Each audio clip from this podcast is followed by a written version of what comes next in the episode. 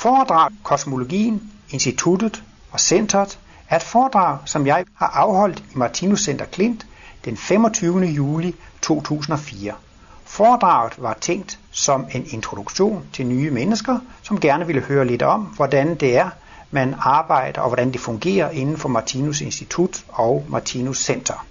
For specielt interesserede vil jeg gerne henvise til bogen, som hedder Samarbejdsstrukturen, som kan købes på instituttet. Kosmos, det står jo for universet. Det står for helheden. Og kosmos, det er jo også modsætningen til kaos. Så man kunne måske sige, at kosmologi, det er læren om det velordnede univers. Og øh, vi har jo hørt om Gud i mange religioner, men Martinus har jo et specielt kosmisk gudsbegreb i det den kosmiske, det kosmiske gudsbegreb, eller definitionen af Gud, det er alt, hvad der eksisterer. Og Martinus har jo forklaret livsenhedsprincippet. Atomer og molekyler er levende væsener, celler er levende væsener, organer er levende væsener, vi er levende organismer, kloden er levende væsener, solsystemerne er levende væsener, galakserne er levende væsener. Hvis nu vi tager summen af alt liv, hvad får vi så? Kan vi få noget dødt? Det vil da være højst ulogisk. Så summen af alt levende må jo være et liv. Og summen, det er jo ental, der er jo kun én sum. Så bliver det jo så altså, altså så bliver der faktisk kun ét liv. Og det er jo det, der ligger, kan man sige, i det kosmiske, ikke sandt? Altså at, at verdensaltet er et eneste gigantisk stort levende væsen. Visse biologer kan også gå med til, at jordkloden er et levende væsen. Men hvis man kommer ind på, hvad tænker jordkloden på? Så bliver det jo lidt fantastisk. Men Martinus mener jo ganske naturligt, alle levende væsener har tanker. Så må jordkloden jo også have tanker. Men så bliver det også en fantastisk tanke, hvis verdensaltet er levende. Hvad tænker så verdensaltet på? Og øh, det er også interessant, Martinus siger, alt er tanke, eller måske retter, alt er udkrystalliseret tanke. I kan ikke se noget som helst i dette rum, som ikke er udkrystalliseret tanke. Flylet og lamperne og billederne, alt er jo noget, der er tænkt, og så er det udkrystalliseret tanke. Men også planterne og vores organismer, det er også udkrystalliseret tanke. Alt er udtryk for tanke, alt er udtryk for bevidsthed. Og det Martinus har ville med sit værk, det er blandt andet, at han vil vise os, hvordan guddommen tænker, altså han siger, at han kan vise os, han vil gerne tænke guddommens tanker efter. At tænke guddommens tanker efter. Vi kan få lov til at følge, hvad guddommen tænker på. Det synes jeg også er et ret svimlende perspektiv. Martinus taler jo meget om det guddommelige skabeprincip, og især på sine gamle dage var han tit inde på dette med, at øh, et sted i Bibelen lader man Gud sige, at øh, lad os skabe et menneske i vort billede efter vores lignelse. Det synes Martinus, det var et af de helt store ord i Bibelen. Hvorfor nu det? Jo, men det er jo faktisk det, der sker i den fysiske verden. Det er jo simpelthen det, at hele formålet med den fysiske verden, det er udvikling. Det er udvikling af bevidsthed fra mineraler til planter, til dyr, til jordmennesker, til rigtige mennesker. Hele den fysiske verden er jo et stort udviklingsprojekt. Og det er jo altså også øh, Gud, som altså udvikler Øh, en, en fuldkommen bevidsthed, en kosmisk bevidsthed, altså skaber rigtige mennesker. Et andet sted har Martinus også det her fascinerende udtryk, at den fysiske verden er en kosmisk livmoderzone. Øh, barnet er jo i livmoderen i ni måneder, før det bliver født ud i den store verden. Så kan det rigtig opleve livet. Og det er også et, synes jeg, en fantastisk analogi eller billede på det, at den fysiske verden er en kosmisk livmoder. Og et af mine yndlingscitater, som jeg bruger mange gange, så nu skal jeg også få det i aften. Det kunne også være en ny, der var her, som ikke havde hørt det. Og det drejer sig om, at Martinus siger, når vi nu ser alle disse bevægelser, det vibrerer i mikrokosmos, i mellemkosmos, i makrokosmos. Vi lever i et bevægelsesocean, hvor alt vibrerer og bevæger sig. Hvad er det for noget alt sammen? Og netop med intuitionen, det er jo sådan en slags kosmisk røntgensyn, så kan man jo se lige igennem det hele. Og derfor kan Martinus svare dette kolossale spørgsmål med tre ord. Hvad er det, vi er vidne til, når vi ser på dette bevægelsesocean? Gud skaber bevidsthed. Og det er altså også det samme som at skabe bevidsthed. Det er altså det samme som at øh, skabe udvikling og udvikling frem mod kosmisk bevidsthed. Så vi går altså i en livets skole, og øh, der har vi altså en, en undervisning og en opdragelse, som skal føre os frem til fuldkommenhed. Det er dog ikke så surt, at det altid er undervisning og opdragelse. Livets direkte tale kan også være udtryk for underholdning og for kærlighed. I kosmologien er der, synes jeg, tre store nye ting i forhold til det gamle. Og øh, det første er jo, at Martinus han retfærdiggør mørket. Martinus øh, har retfærdiggjort mørket. Han har forsvaret mørket. Han har vist mening med mørket.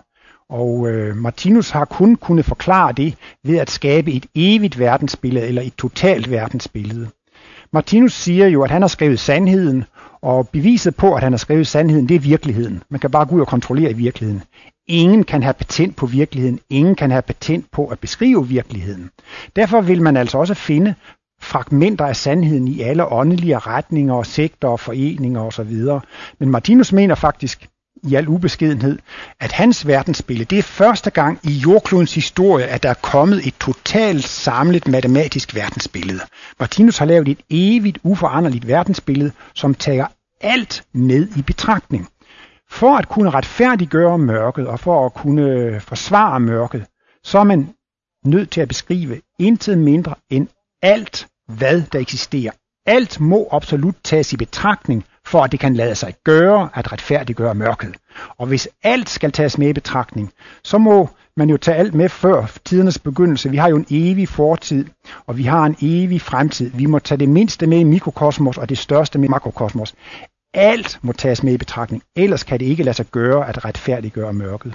Og Martinus har også brugt to interessante udtryk. Han siger, alle mine analyser går op i evigheden. Det vil sige, at, at når det her skal forklares, så skal det hele tiden ses under en evig synsvinkel. Det kan være, at der er en flue, der sætter sig over på det symbol der, og så siger den, alt i verden er sort. Alt, hvad det eksisterer, er sort. Nej, siger vi, det er et flot farvesymbol. Nej, siger fluen. Kom ikke og fortæl mig noget. Alt, hvad der eksisterer, er sort. Den kan ikke se andet, og derfor mener den også, at alt må være sort. Men den ser på livet i et flueperspektiv. Og det gør vi jordmennesker også, så længe vi kun har et livsperspektiv. Så ser man jo på livet i et flueperspektiv. Men Martinus har set det i et helhedsperspektiv. Og det at se tingene i et helhedsperspektiv er også det samme, som at så må alle forklaringer gå op i evigheden. Det må ses under evighedens synsvinkel. Martinus bruger også udtrykket, alle mine analyser går op i kærligheden. Det viser, at alt i den sidste ende er udtryk for kærlighed. Og allerede i stykke 6 i livets bog tager han fat på dette med, at alt er i virkeligheden så godt. Men det er ikke alting, der er lige behageligt. Derfor har han så lavet de her to begreber, det behageligt gode og det ubehageligt gode. Det behageligt gode og det ubehageligt gode. Øh, det er netop det, han kommer ind på, at det, det ubehagelige er også godt, selvom det er ubehageligt. Og nu skal jeg selvfølgelig ikke gå hele verdensbilledet igen, men jeg kan da lige kort nævne det her med kontrastprincippet.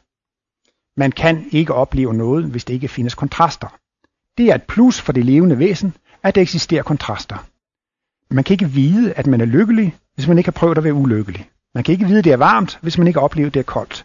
Man kan ikke opleve én eneste ting, hvis ikke man har oplevet modsætningen. Forudsætningen for, at vi kan opleve én ting, det er modsætningen.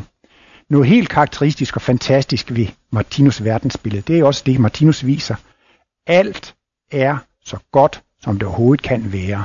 Man kan overhovedet ikke forestille sig, at universet kunne være konstrueret på bedre vis, end det er. Jeg har nogle gange før en spørgetime bedt folk om at komme med forbedringsforslag. Var det ikke noget i livet, der kunne være bedre? Er det ikke noget i tilværelsen, der kunne være bedre? Hvis du var hvor herre, kunne du så ikke komme med nogle gode forbedringsforslag til, at tilværelsen kunne blive bedre? Og der kommer mange forslag. Men alle forslag går ud på det samme. Det er at fjerne noget af mørket. Det er at fjerne noget af lidelsen. Kunne man tage 30% af lykken væk? Ej, lad os selv starte med at sige 30% af ulykken.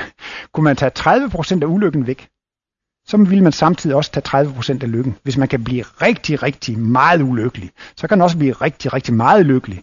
Hvis man kun bliver en lille smule ulykkelig, så vil man faktisk kun kunne blive en lille smule lykkelig. Så hvis man overhovedet vil fjerne noget fra de eksisterende verdenssalt, så vil resultatet hele tiden blive en mindre livsoplevelse og en fattigere oplevelse. Det er da også en fantastisk tanke, synes jeg. Og alt er lavet sådan, at det kan ikke på nogen tænkelig måde være lavet, være lavet bedre, end, end det er. Jeg synes også, der er to andre ting, jeg gerne vil fremhæve som noget nyt, og det er jo det her med kærlighed til mikrokosmos. Det er også noget nyt, som Martinus har taget med. Han siger, at profeter øh, og de hellige skrifter op, de, de er lavet på basis af mennesker, som har været delvis indviede. Og måske også, men altså delvis indviede, og som regel kun indviet i i mellemkosmos, hvis man nu fratager af Jesus. Der var ikke rigtig nogen oplysninger om kærlighed til mikrokosmos. Martinus udvider næste begrebet meget voldsomt ved at tale om, at organer og celler og molekyler og forsættende er levende væsener. At elske sin næste er altså også at elske disse væsener.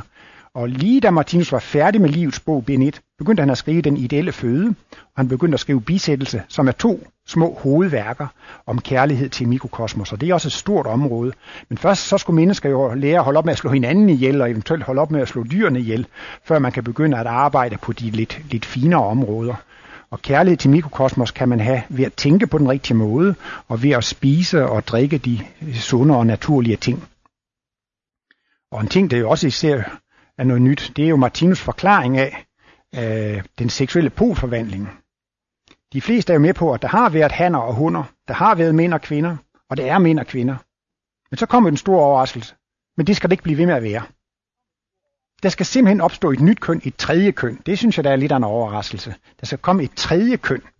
Og det er altså det dobbeltkønnede. Jeg kan lige i parentes sige, at jeg så en udsendelse på Dansk TV2 for en lille uge siden om børn i England, som blev født med et tvivlsomt køn. Og det var altså interessant, at der var tit opererer man, når man laver dem om og siger, nu skal man fra starten af bestemme, det er en dreng eller det er en pige, og så skal de have en masse operationer. Men det var et meget humant par, de havde fået sådan et barn. Og så startede de med at forklare barnet, du er ikke dreng, og du er ikke pige, og du kan ikke få børn. Men du er altså i tredje køn. Og i filmen oversatte de intersex, altså med, med tvikøn. Og, og de fik også et barn mere, som var det. Og det synes jeg var meget interessant, at forældrene valgte fra starten af at opdrage børnene, som om, at de var et tredje køn. Og det synes jeg faktisk var meget interessant. Det var jo faktisk et nyt, nyt verdensimpuls. Og det så ud til, at børnene havde det godt med det.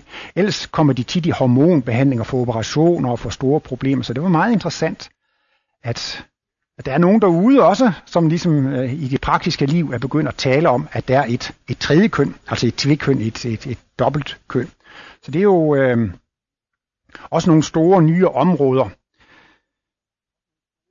øh, inden for, for, for, for verdensbilledet. Jeg vil også gerne altså sige lidt om, om, om centret og om instituttet, hvordan det fungerer. Og da den her foredragssal blev indviet i 1962 i 62, der holdt Martinus en meget interessant foredrag. En takketale, fordi det var frivillige, der havde bygget foredragssalen. Et foredrag med titlen, som var Guds øjne, og det synes jeg også er en fascinerende titel, og han sagde meget klart og direkte, formålet med dette center, det er at lære menneskene at se på tilværelsen med Guds øjne. Formålet med centret her er at få mennesker til at se på tilværelsen, som Gud ser på tilværelsen. Nå, hvordan ser Gud på det? Ja, Gud mangler jo ikke selvtillid. Gud siger selv, se, alt er såre godt. I hvert fald, da Gud på seks dage har skabt verden, siger, siger Gud, se, alt er såre godt. Og det er jo netop det, når man begynder at forstå det med det behagelige gode og det ubehagelige gode og kontrastprincippet. Det er også fantastisk, at man kan lære det. Normalt er det jo sådan, hvis man får smerter og lidelser og problemer, så bliver man automatisk ked af det. Og hvis det går godt, og man har et velvære, så bliver man glad. Og det er jo næsten ens betydende med, at er man syg og har problemer, så må man nødvendigvis blive trist og deprimeret eller ked af det. Men sådan behøver det ikke at være. Man kan efterhånden lære at tage tingene på en anden måde. Martinus kommer blandt andet ind på det i andet kapitel i den lille bog, der hedder Bøndens Mysterium. Der siger han, ved hjælp af forståelse af verdensbilledet, og ved hjælp af, at bønden bliver udviklet, kan man efterhånden, eller bønden kan efterhånden blive så udviklet, at man når frem til, at man kan gå igennem store smerter og lidelser, uden at det kaster mørke slagskygger ind i individets sjælsområde. Altså, hvis man forstår verdensbilledet, kan man forstå så at sige meningen og retfærdigheden i det hele. Men derfor kan det jo godt være, at man alligevel ikke kan affinde sig med, med det. Men, men, men man kan altså ved sit gudsforhold og sin bøn udvikle til en sådan grad, at man faktisk kan tåle smerte, lidelser og problemer, uden at det forrykker ens sjæls ligevægt. Og det var jo også, kan man sige, det Jesus demonstrerede på korset. Øh, der har også været en film af Mel Gibson nu, det hedder Passionen. Jeg har ikke set den, men jeg har hørt, at den har i den grad beskrevet, hvilke smerter Jesus gennemgik den dag, han døde på korsfæstelsesdagen. Og det gør det jo ikke mindre interessant netop altså, at han gennemgik de værst tænkelige smerter og lidelser, som altså også blev udpenslet i den film. Men alligevel, så kunne han elske sine fjender og sige, fader, forlad dem, de ved ikke, hvad de gør. Han havde sympati og kærlighed for sine, for sine bødler. Det kan man kalde for mental suverænitet. Der skal meget mindre ting til at irritere os. Hvis det en går ind foran i køen eller sådan noget, så bliver vi jo irriterede. Så det var længe, inden vi kan lade os korsfeste uden at blive irriterede. Men gradvis så optræner vi altså denne mentale suverænitet, takket være vores forståelse af livsloven og takket være bønden, at man kan tage sådan nogle ting, uden at det bringer ens øh, ligevægt, uden man bliver bragt ud af, af, af ligevægt. Så det synes jeg da også er et fantastisk perspektiv, at efterhånden kan vi komme frem til, uanset hvad vi oplever i livet, så vil der bare vibrere tanker. Alt er så godt. Og det er jo også det, der giver væsenet livsløst og livsmod og, og livskraft. Martinus mener også, at dette center her skal være med til at danne ny verdenskultur. Og han opfordrer jo især folk øh, i det foredrag til at bruge centret her som en træningsplads til at praktisere venskab og næstekærlighed, til at bringe de positive sider frem og, og prøve at lade de dyriske og egoistiske sider holde lidt sommerferie.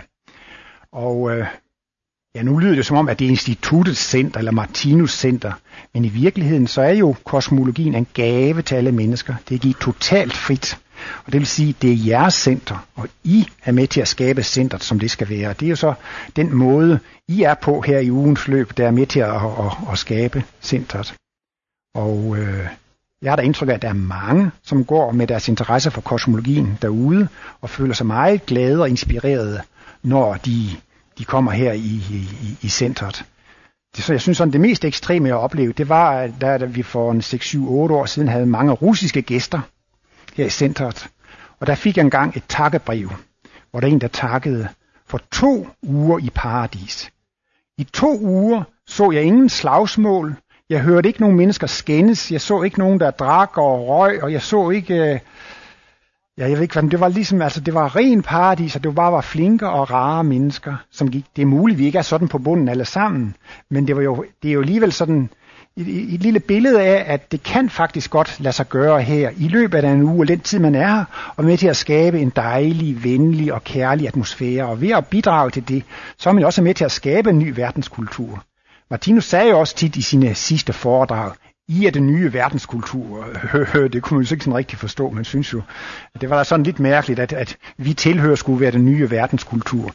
Men øh, Martinus mente jo alligevel, at hvis man er interesseret i hans analyser, og interesseret i at omsætte dem i praktisk væremåde og prøve at holde sig til analyserne, så er man altså med til at skabe den nye verdenskultur. Jeg tror også, sådan en ting som terrassen, der serverer sund vegetarisk mad, at det også har givet mange mennesker inspiration til at prøve at leve vegetarisk og spise vegetarisk, og det er også en måde at være med til at inspirere til øh, en ny levemåde og en øh, ny væremåde. Og Martinus havde altså også den her vision, at øh, det her center, det skulle blive en skole, og det skulle blive en international skole og en international helårsskole. Og han satte ikke år på, men han mente, at det ville simpelthen komme en by herop. Det vil endda blive en meget stor by heroppe. Det ligefrem kommer højhuse heroppe. Altså det vil blive et meget stort center, hvor folk fra hele verden vil komme og studere kosmisk analyse. Sådan var altså visionerne. Martinus øh, ville jo gerne før sin bortgang sørge for, at tingene løb videre. Og øh, han havde en mission, han havde et arbejde, og der kan man så undre sig over, der var visse ting, der hørte med til Martinus' mission, og andre ting, de hørte ikke med til Martinus' mission. Det er klart, hovedvægten i Martinus' mission, det var at skabe denne åndsvidenskab, det var at tegne symbolerne, og øh, skrive hele sit værk. Han sagde jo altid, at jeg skal holde min egen person i baggrunden, og jeg skal ikke lave mirakler, og han skulle ikke bruge sin tid på det og det. Han skulle skrive denne åndsvidenskab, og så kunne den blive oversat. Det var jo af vedvarende. Man kan sige, hvis man taler og fortæller, det er jo ligesom at tegne i sanden, så bliver det skyllet ud. Så det var meget vigtigt. Og man kunne måske også tro, at det var nok, at Martinus havde skrevet sit værk. At mere behøves det ikke. Men øh, han, han, øh, det er bare lige en detalje, jeg vil nævne. Han øh, ønskede, at, hans, øh, at han skulle balsameres efter han døde. Han ville ikke have, at hans lig skulle brændes, fordi så ville man brænde mikroindivider. Altså små levende væsener nede i mikroverdenen. Han ønskede heller ikke at øh, blive begravet, fordi der går man i forrådnelse. Og der kan man sige, der bliver man spist af bakterier. Der bliver man altså forbrændt. Man bliver faktisk forbrændt i bakteriernes fordøjelsessystem. Så faktisk det at gå i forrådnelse, det er en langsom forbrænding. Men nu skal jeg ikke holde helt foredrag om det, men det gør jeg ellers gerne. Men, øh, men finessen, hvis jeg skal prøve at gøre det meget kort, finessen ved balsamering, så vil jeg næsten bare oversætte det ved et ord, og det er antibiotika. Altså det, der drejer sig om ved human ligebehandling, det er simpelthen bare at stoppe bakterierne i at formere sig. Og øh, der ville Martinus gå i vejen med et godt forvejen, med et godt eksempel. Og han ønskede lige frem, at der var to af instituttets medarbejdere, som skulle overvære, at han blev balsameret. Og de har underskrevet en erklæring, at de har selv med egne øjne set og overværet, at Martinus blev balsameret. Og han blev lagt i en zinkkiste inden i en egetræskiste, som står i et lille kapel eller et lille rum på Frederiksberg Kirkegård. Der kan man sige, det hørte med til Martinus mission at han skulle vise, at man skal tage det alvorligt med at have kærlighed til sit mikroverden. Men et andet område, hvor han ikke skulle denne øh, mission, eller høre, det ikke hørte med til hans mission, det var nu sagde, hvad Martinus, spiser du kage, og spiser du lavkage, og spiser du ostemader? Ja, det gjorde Martinus jo altså. Og der skulle han altså have sagt, jamen det hører ikke med til min mission, at danne skole på dette område. Men man kan sige, at Martinus han rørte hverken spiritus, tobak og kvinder. Og det hørte åbenbart med til hans mission, at det skulle han ikke gøre. Det var ikke noget, der kunne rokke Martinus der. Der kunne ikke være tale om, at han hverken røg eller drak eller, eller spiste kød. Det gjorde han ikke, og det, det, der skulle han altså gå i forvejen med et godt eksempel. Og det der med kvinderne, det lader vi lige ligge. Men, øh, men øh, det hørte faktisk så med til Martinus arbejde, udover at skrive selve værket, også at skabe en organisation og en struktur for, hvordan hans arbejde skulle gå videre. Og man kunne netop tro med de her perspektiver, at det skulle blive en meget stor verdensorganisation. Men efter mange diskussioner med, med rådsmedlemmerne, så nåede Martinus altså frem til til sidst, der skal ikke være nogen verdensorganisation. Der skal altså kun være et institut, som skal beskæftige sig med tre ting. Instituttet skal have ansvar for, at værket bliver bevaret uforandret, og at det bliver oversat forsvarligt til andre sprog og udgivet, altså man skal værne om værket. Og det andet er, at der skal drives undervisning to steder, på Martinus Institut i København og Martinus Center i Klint. Og så skal instituttet udgive tidsskriftet Kosmos. Og det interessante er, at Martinus siger, at vores virksomhed skal være så lille som muligt. Det kan man jo godt blive lidt overrasket over. Men han synes, hvis der er andre mennesker, der er gode til at trykke bøger, så skal de trykke bøgerne. Hvis der er andre mennesker, der er gode til at sælge bøger, så skal de sælges i boghandlerne. Så derfor er det også et sympatisk træk, at instituttets virksomhed skal være så lille som muligt. Dog kan man så sige, at instituttet skal lave det, som ingen andre kan lave. Det er klart, det skal instituttet så gøre. Der er nogle ting, som man ikke kan overlade til andre. Og Martinus var de sidste, i hvert fald de sidste 10 lever meget optaget af, at der skulle laves en samarbejdsstruktur. Han ville gerne have, at der skulle være en struktur for, hvordan hans arbejde gik videre. Og det må så være noget af det, der alligevel har hørt med til hans mission. Han skulle se til, at arbejdet fortsatte. Jeg kan lige også, da han rundede de 80 år, så var han jo ved at være en gammel mand, og han havde ikke så meget arbejdskraft. Men han havde faktisk en 3-4 projekter, som han stadig gerne ville gøre færdige. Han arbejdede på fjerde symbolbog, og var næsten ved at være færdig med den. Og han havde flere symboler, han gerne ville forklare. Men det lagde han til side, fordi han fik en meget stærk impuls om, at han skulle skrive en præsentationsbog med titlen Det tredje testamente. Han ville gerne forklare, at hans værk, det var det tredje testamente, og at det var opfyldelsen af profetien om Kristi genkomst. Kristus sagde jo, at han ville ikke selv komme igen, men talsmand, den hellige ånd, skulle komme. Og hvad er den hellige ånd? Jamen det er da ikke en fysisk person. Den hellige ånd, det er jo en viden, det er en videnskab, altså der skulle komme en, en videnskab. Og det vil Martinus gerne forklare, at den åndsvidenskab, han har skabt, det evige verdensbillede, han har lavet, det er i virkeligheden opfyldelsen af profetien om den hellige ånd, som skulle komme. Det er altså den åndsvidenskab, du skulle komme, og så har han så altså kaldt det for det tredje testamente. Og det følte han meget stærkt. Det skulle han skrive en bog om. Så snakkede han faktisk også lidt om, at han gerne selv ville have skrevet en erindringsbog. Og så talte han også om, at han fik ovenkøbet også tegnet et symbol over samarbejde, og så ville han skrive en, en struktur over samarbejdet. Men han nåede det ikke rigtigt. Men han nåede det på en måde alligevel. Alt det her med erindringer, det løstes på den måde, at han indtalte sine erindringer på bånd. Og så er disse bånd blevet afskrevet og bearbejdet. Så på den måde så fik man faktisk, øh, så fik man faktisk øh, skrevet en erindringsbog. Og Martinus har også forklaret nogle af disse symboler på bånd, som også kan afskrives, så eventuelt kan der også komme en femte symbolbog en gang med tiden, når disse bånd, bånd bliver bearbejdet. Og øh, så ville han have selv skrive denne samarbejdsstruktur, men han, han indså altså, at det fik han ikke tid til.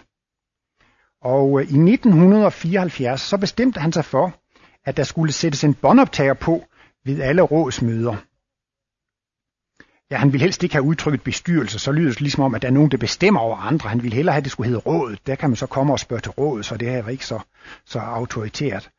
Og øhm, så alle rådsmøder de sidste syv år blev optaget på bånd, og der har Martinus selv brugt det udtryk, at han var gået over til at diktere strukturen til bestyrelsen. Hvis I har læst på lektien, så har I læst Kosmos nummer 7, som kom for en måned siden. Og øh, der er en artikel, og øh, den, det er jo den velkomsttale, han holdt i den her sal i 1975 i 75. Og der bruger han netop det udtryk, jeg har nu allerede i over et år dikteret strukturen til bestyrelsen. Og han sagde til bestyrelsesmedlemmer, nu må I endelig spørge, hvis der er noget i tvivl om, og nu må I endelig spørge, hvis der er noget I vide om, hvordan tingene skal føres videre. Og Martinus, han fortalte også rent kosmiske ting nogle gange. Så fortalte han noget, ja, jeg når jo ikke at få det skrevet. Og så fortalte han noget, har vi det på bånd? Ja, for det gælder, om vi har det på bånd. Jo, det var det jo så. Og så, så, så der kommer også sådan lidt materiale. Måske inden for et års tid kommer der også lidt om, om, øh, om den verden, der vil komme efter Ragnarok, om fremtidens øh, samlivsforhold og samtid, fremtidens boligforhold osv. Så, videre. så der kan også komme lidt mere materiale der. Nu kunne man jo sige, at den måde, man skal være på, det står jo i livets bog. Der står jo i livets bog, at man skal være næstekærlig, og det, det egentlig drejer sig om, det er jo at øh, praktisere gavekultur og næstekærlighed og tolerance. Så hvorfor skulle det være nødvendigt at lave en speciel struktur, samarbejdsstruktur? Det står jo alt sammen i livets bog. Men øh, der var alligevel nogle detaljer, som Martinus gerne ville have sat på plads. Og man kan se på de der beskrivelser af de her rådsmøder de sidste syv år, at det stod ikke Martinus helt klart, hvordan bestyrelsen skulle suppleres og vælges og hvordan det skulle foregå, men efter samtalerne i løbet af 6-7 år, så nåede han altså frem til, at der skal ikke være noget med medarbejderrepræsentanter. Der skal ikke være valg. Og det synes man jo normalt, at det skal gå demokratisk til. Men i et hvert demokrati har man jo vælgere. Og her er jo ingen medlemmer, det er ikke en sekt, det er ikke en forening. Hvem skal så have lov at vælge? Og, og, ja, det, det er jo så dem, der holder kosmos. Jamen så er det jo et medlemsblad, eller menighedsblad, eller... Så Martinus nåede frem til, at der skal være et råd, en bestyrelse på fem mennesker, og der skal være to supplanter. Det er jo syv. Og så kan man så være med i syv år, to år som supplant, og fem år som medlem, og så skal det gå efter et cirkulationsprincip eller et rotationsprincip. Der skal altså gå et medlem ind, hvert år, og så skal der gå et medlem ud hver år. Men Martinus ønskede jo selv, at disse mennesker, som han selv havde uddannet, og det drejede sig om syv personer, han sagde til disse syv personer, ja nu håber jeg jo ikke, I går ud alle sammen lige med det samme og på én gang, men øh, de måtte blive siddende i rådet lige så lang tid, de selv syntes, og lige så lang tid, de havde lyst til det. Og det derefter, så er alle nye medlemmer i sådan en rotationsordning. Og det Martinus havde blik for, det var, at ingen skulle få for meget magt. Og han kunne jo se, at der var nogle mennesker, de kunne blive voldsomt populære. Det kunne være nogle foredragsholdere eller sådan noget, som blev meget populære. Nogen, som havde Ja, altså sådan en, en udstråling, der gav stor popularitet. Så nogle mennesker kunne nemt blive valgt til bestyrelsen. Og det kunne han så se. Nogle gange var det ikke altid dem, som søgte efter succes og popularitet, som måske var de bedst egnede til at have magt. Han siger, jo, folk, som vil have magt, de er slet ikke egnet til at have magt. De eneste, der er egnet til at have magt, det er folk, som ikke vil, som ikke vil have, have magt. Så, og det kan også, vi er jo ufærdige mennesker. Så derfor kan det jo godt være, at et menneske har en ufærdig side, en mangel.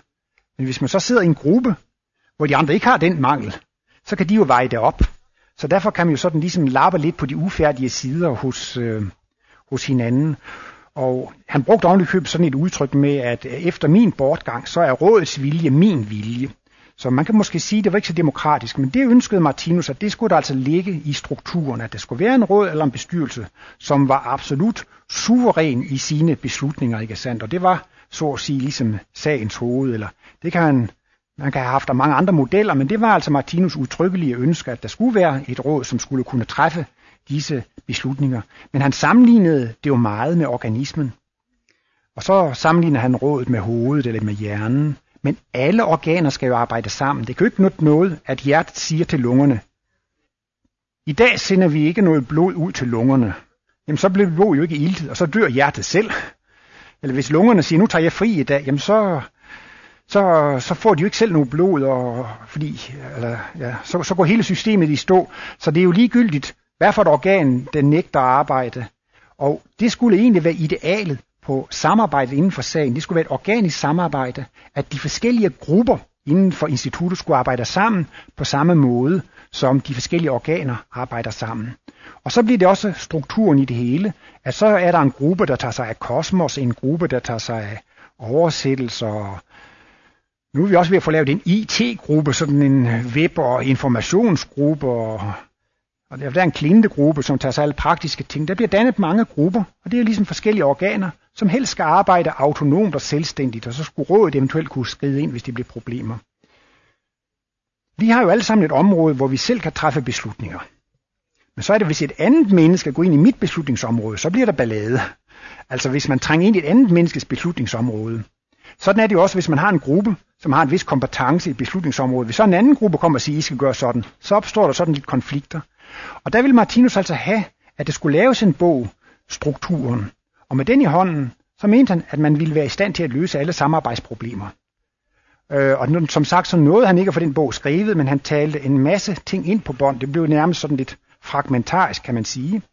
Men det blev jo så altså det gamle råds opgave at samle det sammen og få udgivet en bog.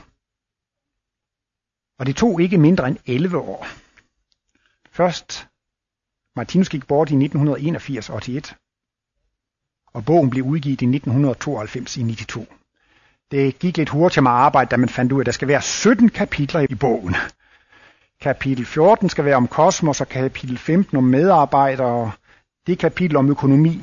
Og så samlede man alle citater og kom ned i de her 17 kasser, og så fik man dem struktureret, og så fik man dem ordnet. Og jeg kan lige sige, at der er kommet en revision af samarbejdsstrukturen øh, for et år siden i 2003. Og det var jo klart, at siden da er der mange, det skal også med i strukturen, og det skal også med i strukturen, så er der kommet flere, flere citater med, og det er blevet rettet lidt i det. Jeg synes, strukturen er en god bog, jeg synes bare, den måske lige blevet lidt bedre af det her. Hvis folk spørger, om man behøver at købe en ny, så gør man ikke det. Man kan godt bruge den udgave, man havde fra, fra, fra 92. Men der er alligevel kommet en del nye ting til, og lidt småfejl er, er blevet rettet. Martinus omtalte selv strukturen, og det gør han blandt andet også i den artikel, der var her i Kosmos nummer 7. Ja, han kunne ikke sådan forklare hele samarbejdsstrukturen, men det er interessant at se, hvilke ting han vælger, når han skal omtale denne samarbejdsstruktur meget kort. Og det han går ind på, det er jo for det første, at det er meget frit. Kosmologien det er en gave til alle mennesker, og alle har lov til at være med i det her samarbejde. Hvis så kommer nogen og spørger, hvad er det, de la- hvad er det for noget, I laver? Kan, kan jeg være med her? Kan vi være med her? Og så er svaret ja. Alle kan være med. Der er ikke noget medlemskab. Der er ikke noget med, at folk skal udvælges. Der findes der visse samfund og ashrams og åndelige samfund, hvor man skal til en prøve og en udvælgelse for at få lov til at være med. Der findes også åndelige samfund med forskellige indvielsesgrader osv. Her er alt publiceret. Det er tilgængeligt for alle. Det er åbent for alle. Men så var det netop, Martinus ville have, at for at det ikke skulle opstå problemer senere, så var det vigtigt, at folk ligesom kunne få en vejledning i, hvordan vi arbejder her. Og i første omgang, så bliver det altså en, en strukturbog, måske på halvanden hundrede sider. Men senere skal der altså også laves et, et kortere skrift. I kan jo godt se komikken, hvis der kommer en og spørger, må jeg få lov at skrælle gulerødder her i øh, køkkenet? Jamen, så skal du læse den her bog først. for at undgå samarbejdsproblemer. Det er jo lidt for meget. Men der skal laves et lille hæfte, som man kan udlevere til folk, så de kan se, hvad grundlaget er for at samarbejde. Og grundlaget for samarbejde, det er naturligvis gavekultur. Og Martinus har også skrevet en dejlig bog, eller en artikel, som hedder Gavekultur. Den findes i bog nummer 12. Der er tre artikler i bogen, og den hedder Vejen til indvielse, men den tredje artikel, den hedder Gavekultur. Og der forklarer Martinus, at i virkeligheden er der måske næsten ikke noget som gaver, som har skabt så store problemer. Nu har jeg givet dig en fødselsgave på 10.000 kroner, og du fik en på 10.000 kroner også, og nu skal jeg flytte, og nu vil du ikke hjælpe mig. Det kan du ikke være bekendt. Eller nu har jeg alle dage gået og hjulpet dig, og nu vil du ikke gøre det for mig. Altså det er jo så mange gange, at man har givet folk noget, men hvis man så ligesom ikke får noget tilbage, så kan man altså blive meget skuffet. Og så siger Martinus, så er der ikke tale om en gave, så er det tale om et skjult forretningsprincip. Så er det faktisk bare en forudbetaling for en øh, fremtidig modydelse, som man får. Så derfor gælder det jo virkelig om, hvis man vil give gaver, at det er fuldstændig betingelsesløst. Det er en gave, man giver uden bagtanker om selv at få fordele af det. Det er simpelthen bare en gave, man giver, og så kan man ikke blive ked af det bagefter. Der er en historie, vi har fortalt op så tit. I begyndelsen har jeg hørt, at det var en virkelig historie. Nu er man måske næsten lige ved at tro, at det er en myte eller en historie, men I skal lige høre den nok en gang. Det er manden, som klipper hæk. Og han går her i centret, og han er frivillig medhjælper, han klipper hæk, og han klipper hæk. Han laver et fantastisk arbejde i haven. Så en dag så kommer han og spørger, kan jeg få lov til at gå gratis til foredrag, fordi nu klipper jeg så meget hæk? Nej, det kan du ikke, du skal betale ligesom de andre. Så blev manden meget sur og meget vred, og så, så holdt han op med, med samarbejdet. Og så bruger vi så det udtryk, han har klippet for meget hæk. Det vil sige, man skal ikke hjælpe mere til, end man har lyst til. Man skal ikke hjælpe mere til, end det er en ærlig gave, hvor man ikke forventer nogen modydelse. Men i det øjeblik, man hjælper så meget til, at man forventer, at der skal komme en modydelse, ikke sandt? Så, så kan der altså komme skuffelser. Og øh, der kan jo være forskellige motiver til, til at hjælpe til. Det kan jo også være det, at man gerne vil have magt og indflydelse og spille en rolle eller have stor position. Eller der kan være mange forskellige motiver til, at, at man, man hjælper til. Men Martinus syntes, alle skal have chancen for at hjælpe til. Der er ingen indmeldelse, og der er ingen udmeldelse, der er ingen, der bliver smidt ud. Så vil praktikken vise, om man organisk vokser ind i samarbejdet. Hvis der så opstår problemer og stridigheder, ja, så er det jo fordi vores lavere side af vores dyriske tendenser kommer frem. Så kommer der altså en, en, en konflikt, og så burde man jo så med samarbejdsstrukturen i hånden kunne se, øh, hvad det er, der er, er galt. Og man kan sige, hvordan kan man arbejde sig ud af den her sag? Ja, hvis nu det er gavekultur og næstekærlighed, det er grundlaget for det, det er basis for det. Så længe man hjælper til med glæde og inspiration og fornøjelse, så længe man elsker analyserne og holder af at være her, så er man på bølgelængde med øh, den rigtige øh, kærlighed. Altså så, så, så, så er man på bølgelængde med kærligheden, når man gør det på den måde. Men hvis man så begynder at blive sur og vred og utilfreds, det kan han ikke være bekendt. Han har sagt nej til mig tre gange, og han har stået mig i vejen fire gange, og han aner jo ikke, hvad det er, han gør. Og så bliver man sur og vred over, at andre medarbejdere opfører sig dumt og tosset. Og så mener Martinus, jamen så begynder man selv at arbejde sig ud af det. For i og med, at man bliver sur, vred, kritisk, utilfreds, så er man ikke længere på bølgelængde med kærligheden, eller med, så er man ikke på bølgelængde med samarbejdsstrukturen, og så arbejder man sig selv ud af det.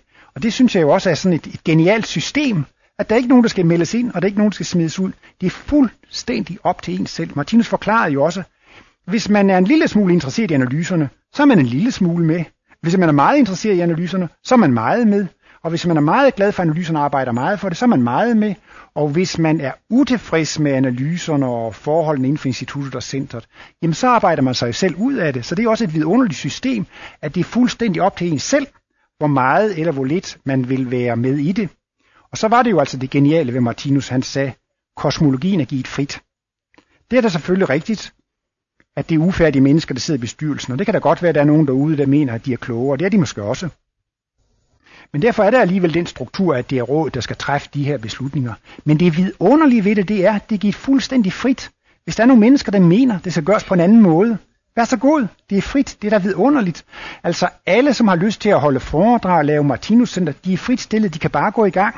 Og sådan er det jo altså også derude i den store verden at der skal ikke sendes missionærer ud fra instituttet af, ligesom man gør inden for den kristne kirke. Og det er simpelthen fuldstændig frit. Der kan komme udlændinge herop og studere det. De kan blive glade for det og blive gode til det. Og så kan de rejse hjem til deres hjemlande. Der er også lige en lille anekdote. Der var en mand, som kom og spurgte Martinus, Martinus, vil jeg komme til at spille en stor rolle inden for, for din sag? Ja, det vidste Martinus ikke. Det kunne han ikke sådan lige svare på. Men spurgte Martinus, Brænder der en ild i dig for at gøre noget? Nej, det gjorde du godt nok ikke. Nå, sagde Martinus, jamen, så, så har du selv svaret på det. Der var også engang en mand i Sønderjylland, som ville til at arrangere foredrag, så spurgte han også mig, om jeg syntes, at han skulle gøre det. Jeg var jo ivrig nok efter at komme til at holde foredrag. Men så fortalte jeg ham den der historie om, om ilden, der brændte i manden. Så skrev han tilbage, jeg er vel nok glad for, at du skrev den historie. Nu har jeg bestemt mig for ikke at arrangere foredraget. Og så blev resultatet nok også bedre, at han helt lod være, hvis han virkelig ikke havde haft lyst til at øh, arbejde så meget, så meget med det. Så det er jo en vidunderlig ting, at det er givet fuldstændig frit, og man kan arbejde med det. Der er nogen, der opfatter centret som sekterisk og fanatisk, fordi at her underviser man kun i det, Martinus har skrevet. En overgang i gode gamle dage, så kunne du godt være en, der fortalte lidt om Mother Teresa, Amnesty International og dyrenes beskyttelse. Og det er da dejlige røde kors, og det er jo dejlige ting og humane ting. Men efterhånden fandt Martinus ud af, at øh, det var svært at sætte grænsen for, hvad man skulle tale om og ikke tale om. Og derfor kom Martinus til, selvom disse ting er ganske udmærket, så skulle der ikke holdes foredrag om sådan nogle ting overhovedet. Altså man skal heller ikke holde foredrag om antroposofi og teosofi, eller sammenlignende forhold mellem antroposofi og kosmologi, og kosmologi og teosofi. Og det opfatter nogen som sekterisk. Men jeg mener, hvis man vil lære at danse, så skal man da bare gå på en danseskole. Hvis man vil lære at snakke tysk, så kan jeg anbefale Goethe-institut, og vil man lære fransk, så kan man gå på Alliance Française. Hvorfor i alverden skulle de på Goethe-institut undervise i fransk? De underviser jo tysk, fordi det er det, de er gode til. Og Martinus ønskede, at det skulle være et sted, i det mindste et sted i verden, hvor man kun underviste i det, han har skrevet. Og det vil altså sige, at vi, vi ved heller ikke ret meget om antroposofi og teosofi, så det er jo egentlig en katastrofe, hvis vi også begyndte at undervise i det. Så, men Martinus ønskede virkelig, at her skulle man så altså holde kosmologien ren så godt vi evnede og kunne. Ja, men Martinus, nu er det en derude, han har lavet et center, hvor han sammenligner teosofi og kosmologi og antroposofi og astrologi. Ja, sagde Martinus, det kan vi ikke røre. Det bliver et forhold mellem den enkelte og guddommen. Så det er jo også dejligt. Men Martinus følelse, han behøver ikke at gribe ind, og det gør instituttet heller ikke. Altså det er ikke sådan, at man, man skal gribe ind. Ja, der er selvfølgelig en ting, altså man kan jo sige, at hvis instituttet har copyright, og det er en juridisk ret osv., så, videre, så kan man jo godt gøre indsigelse over for, hvis der er nogen, der overtræder copyright-loven. Det går måske under paragrafen, give Guds, hvad Guds er, og kejserens, hvad, hvad, hvad kejserens er. Men øh, på den måde øh, er det jo dejligt øh, givet frit. Martinus han øh, har på en måde også givet en lidt ny definition på kristendommen. Vi kan jo se, at kirkerne står mere og mere tomme. Og mange mennesker siger, at nu har kristendommen spillet falit. Kristendommen er ved at være færdig. Det er ved at være slut med kristendommen. Men så siger Martinus, det er aldeles ikke slut med kristendommen. Men øh, han så, han kom altså næsten med en sådan lidt enklere definition af kristendom, og den går ud på, at man er kristen, når man handler ligesom Jesus gjorde. Lad os nu forestille os, at det var en buddhist, eller en muslim, eller en hindu, der faktisk opførte sig, handlede ligesom Jesus. Så er vedkommende ifølge Martinus kristen. Hvis det er en eller anden grøn rummand, der kommer med et, med et UFO til denne klode, og han opfører sig ligesom Jesus. Han har aldrig hørt om Jesus eller Kristus. Men så er han kristen. Så man kan sige, Martinus bruger faktisk ordet at være kristen synonym med at praktisere næstekærlighed. Og han siger jo, at det er jo et interplanetarisk princip. Næstekærlighed det er et universelt princip. Det er universets grundtone.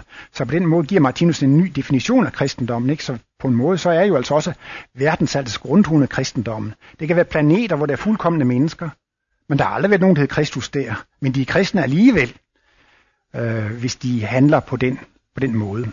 Og så er det jo klart, så er kristendommen aldeles ikke færdig. Så har kristendommen jo en stor fremtid. Fordi vi er jo på vej til at blive i Guds billede. Vi er på vej til at blive fuldkommende mennesker. Så, så kristendommen er jo virkelig altså under stor vækst. Det er jo noget af det helt basale i Martinus kosmologi angående udvikling. Udvikling er baseret på erfaring og oplevelse. Træning og øvelse. Og det lyder jo meget logisk. Og specielt når man så tager reinkarnationsprincippet med reinkarnationsprincippet med repetitionsprincip og talentkerneprincip, så er det jo til at forstå. Det er jo virkelig logisk, at udviklingen skrider frem takket være erfaring og oplevelse, træning og øvelse, ikke sandt? Og sådan vokser man altså også i humanitet, og der har været ældre brødre i udviklingen, som har afpasset deres undervisning, deres pædagogik efter de forskellige menneskers trin. Og øh, der har jo før været primitive religioner før øh, det gamle testamente kom på banen, men det var alligevel sådan lidt af et, et vendepunkt med det gamle testamente. Det, der blandt andet er det nye med det gamle testamente, det var, at der var én Gud. Før i vi jo romer og græk og i den nordiske mytologi, der var det jo mange forskellige guder, ikke? Der var det her med den ene Gud. Og man kan også sige, at det her med hævnen, det blev sat lidt i system tand for tand og øje for øje, så du egentlig lidt begrænset, hvor vildt det kunne gå til med den her hævn. Og øh, Martinus har brugt et udtryk som Kristusbegivenheden. Og med Kristusbegivenheden, der hentyder han til korsfæstelsen. Men han taler altså også om Moses begivenheden. Men altså Kristusbegivenheden, det var jo da Kristus bad for sine bødler. Og det var en global oplevelse. Martinus taler lige frem om, at jordkloden fik et kosmisk glimt da Jesus var blevet korsfæstet, har udtalt disse ord. Fra det øjeblik af var det ikke længere logisk at hævne sig. Men folk har ikke set andet før. Men nu bliver det vist i praktisk væremåde. Og altså det var en meget stor begivenhed. Det var altså Kristus begivenheden. Men han har faktisk også omtalt Moses begivenheden. Og han siger altså, at det var en stor begivenhed på Sinai bjerg. Det er et eller andet med i Bibelen, der står, at, at bjerget blev afspærret, og Gud talte til Moses, og, Moses gik op på bjerget og fik disse lovens tavler. Og Martinus siger, han har altså også oplevet, at der var Kristusvæsner bag Moses begivenheden på Sinai bjerg. Og disse ti bud har jo også haft en enorm stor betydning her for denne klode. Men dette hævnprincip har jo blandt andet også været med til at sikre, at vi kommer til at opleve verdenskrige og kulminationen af Ragnarok. Fordi det er også en slags lovfæstelse af det at være tand for tand og øje for øje, at, at man skulle give igen. Kan man skal også lige nævne Abraham. Der er et foredrag, hvor han også kom ind på Abraham. Der siger han, ja, i virkeligheden var Abraham den første kristne. Fordi Abraham var villig til at gøre Guds vilje. Hvor, hvor meget kan man, jamen, hvis man vil gøre Guds vilje, så vil man simpelthen gøre alt, hvad Gud måtte bede om. Og Abraham blev egentlig bedt om at give det bedste fra sig, som han overhovedet havde. Og det var jo hans højt elskede søn, det var det, han elskede højst af alt. Men han var villig til at ofre sin søn, om Gud ville det. Og det kan man jo så også sige, det er jo også kristendom. At man i fuld praksis er indstillet på hellere at gøre Guds vilje, end følge sine egne personlige egoistiske, egoistiske ønsker. I sammenhængen med det siger Martinus også, altså når man nu nævner Kristus og Moses begivenheden, så nævner han også i forbindelse med pyramiderne, at det var også en meget stor begivenhed i jordklodens udvikling. Der var også kosmisk bevidste væsener til stede i det åndelige plan omkring pyramiderne, og det var jo altså også indvielsestempler. Og Martinus sagde, at øh, før den tid, han regner med de 80 eller 90.000 år gamle, og øh, det var et vendepunkt i jordklodens historie, fordi på det tidspunkt, der var menneskene modne til for første gang at få en højere åndelig vejledning. Så det var også en af de store begivenheder. Men den mission, som Jesus havde, den var så stor, så den kunne altså ikke afvikles i et tempi. Der er jo noget med, at hvis man nu skal skyde en raket ud i rummet, så er der nogle gange, man skal have en tretrinsraket, og nogle gange skal man have en totrinsraket. Men hvis man ser isoleret på selve Kristus missionen, så kan man sige, at den blev altså virkelig indviet ved Jesu korsfæstelse. Der blev Kristus missionen indviet. Man skal elske sin næste man skal velsigne sine fjender, man skal velsigne dem, der forbander en osv. Og det var så stor en mundfuld, så det kunne ikke føres ud i et tempi. Kristus mission måtte udføres som en totrinsraket. Først så fyrede man den ene raket af, og det første trin af kristendommen har jo så altså taget 2000 år. Og så er vi så altså kommet til det punkt, hvor nu altså den sidste afdeling af kristendommen skal øh, fuldføres. Og Jesus var jo selv klar over, at, at øh, denne Kristusmission gik over så lang tid, at den må deles i to dele. Han talte jo netop om sin genkomst. Og det var talsmand den hellige ånd, som skulle komme, så det havde Jesus jo profeteret, at det skulle komme. Og øh, der er det jo så, at, at Martinus han øh, kommer ind i billedet, og øh, da Martinus var over 80 år, så kan man jo sige, så havde han jo afsluttet sit værk. Ja, I må ikke få det indtryk, når jeg nu har nævnt det med bøn, at Martinus ikke nåede at blive færdig med sit værk. Martinus siger faktisk, at da han var færdig med livets bog 7. bind i 1960, så var missionen færdig. Så var han færdig med sit værk. Så havde menneskene fået så meget, så det, som det er nødvendigt for at kunne få kosmisk bevidsthed. Så kunne menneskene selv studere bogen og selvstændigt gå frem mod at blive selvstændigt tænkende væsen og få kosmisk bevidsthed. Alt det, han har skrevet efter Livets bog 7, alt det, han har skrevet efter 1960, det er simpelthen bare ekstra. Symbolbøgerne og de artikler, der er kommet efter, det var bare noget, noget ekstra. Men da han så altså havde afsluttet sit værk, så følte han alligevel, han fik altså, man kan sige, i starten af sit arbejde, fik han en meget stærk impuls om, at det skulle hedde Livets bog, altså den danske titel på alle sprog. Men hvad centret her skal hedde? Ja, det kan hedde Kosmos Ferieby, eller det kan hedde Martinus Center. Det var ikke så... Og tit på rådsmøden, hvad skal det hedde? Ja, det vil jo vise sig. Det kan jeg jo ikke sådan lige tage stilling til nu, og det viser sig hen ad vejen. Så det var ikke sådan alle spørgsmål, han var så bestemt i forvejen. Sådan skal det være. Men han fik altså en meget stærk impuls. Det var ved sommeren 1971, 71. Øh, Der fik han altså en meget stærk impuls om, at hans værk det skulle hedde det tredje testamente, og han skulle skrive en bog, der præsenterede med hvilken ret han kalder sit værk for det tredje testamente. Og der taler jeg nogle gange om, at Martinus han havde plan A, plan B og plan C. Plan A, det var at skrive denne præsentationsbog. Og den skriver han på fra 1971. Da han kom hen til 1975-75, det er første gang, der ser man ham helt klart sige, at det tredje testamente, det står jo også i den artikel, der var der i juli Kosmos, at øh, det tredje testamente, det er ikke bare den bog, jeg skriver på, det er hele mit værk. Så i 1975 gik han over til at kalde hele sit værk, men fortsatte i øvrigt med at skrive på sin erindringsbog. Nej, præsentationsbog. Men da han så nåede frem til øh, 1978-78, der lægger han altså præsentationsbogen til side og opgiver så at sige at skrive den færdig. Så bestemmer han sig for, at livets bog skal nu udgives under titlen Det tredje testamente. Livets bog skal genudgives, og nu for første gang på et offentligt bogforlag. Nu skal det altså gives frit, nu skal det ud, for før var livets bog jo på et lille privat forlag. Og øh, det er også lidt interessant, at Martinus sagde i sin fødselsdagstale i 1971, at han ville lave denne bog. Og så blev Jarl Borgen, som har Borgens forlag, interesseret i det, og tilbød Martinus at øh, udgive den her bog. Ja, så tror jeg næsten, så var der måske syv år, inden Martinus melder tilbage. Altså den her bog bliver ikke rigtig færdig, men uh, om Borgen eventuelt vil udgive alle syv bind af livets bog under titlen Det tredje testamente. Så løftede Martinus prolog nu af den bog og ville skrive en ekstra indføring til livets bog i form af en udvidet prolog, og den skulle så forklare, hvorfor han satte de her symboler på omslaget, og øh, den skulle forklare, hvorfor han kalder det det tredje testamente. Og så skrev og skrev og skrev han på den prolog, og fik den heller ikke gjort færdig. Så gik han over til plan C, at han ville skrive noget om, hvorfor han har sat de der, han ville skrive et tillæg, som skulle sættes ind bag i livets bog. Ellers var taktikken jo den, at den her prolog kunne sættes ind i det nye tryk, og de, der i forvejen har købt livets bog, skulle så separat kunne få det her prolog. Men heller ikke dette øh, tillæg øh, til sidst blev han færdig med. Og så har han altså efterladt sig en, en række manuskripter, men han sagde jo netop på de her bestyrelsesmøder, alt, hvad jeg har skrevet, kan bruges. Det kan eventuelt udgives som nummererede efterladte manuskripter.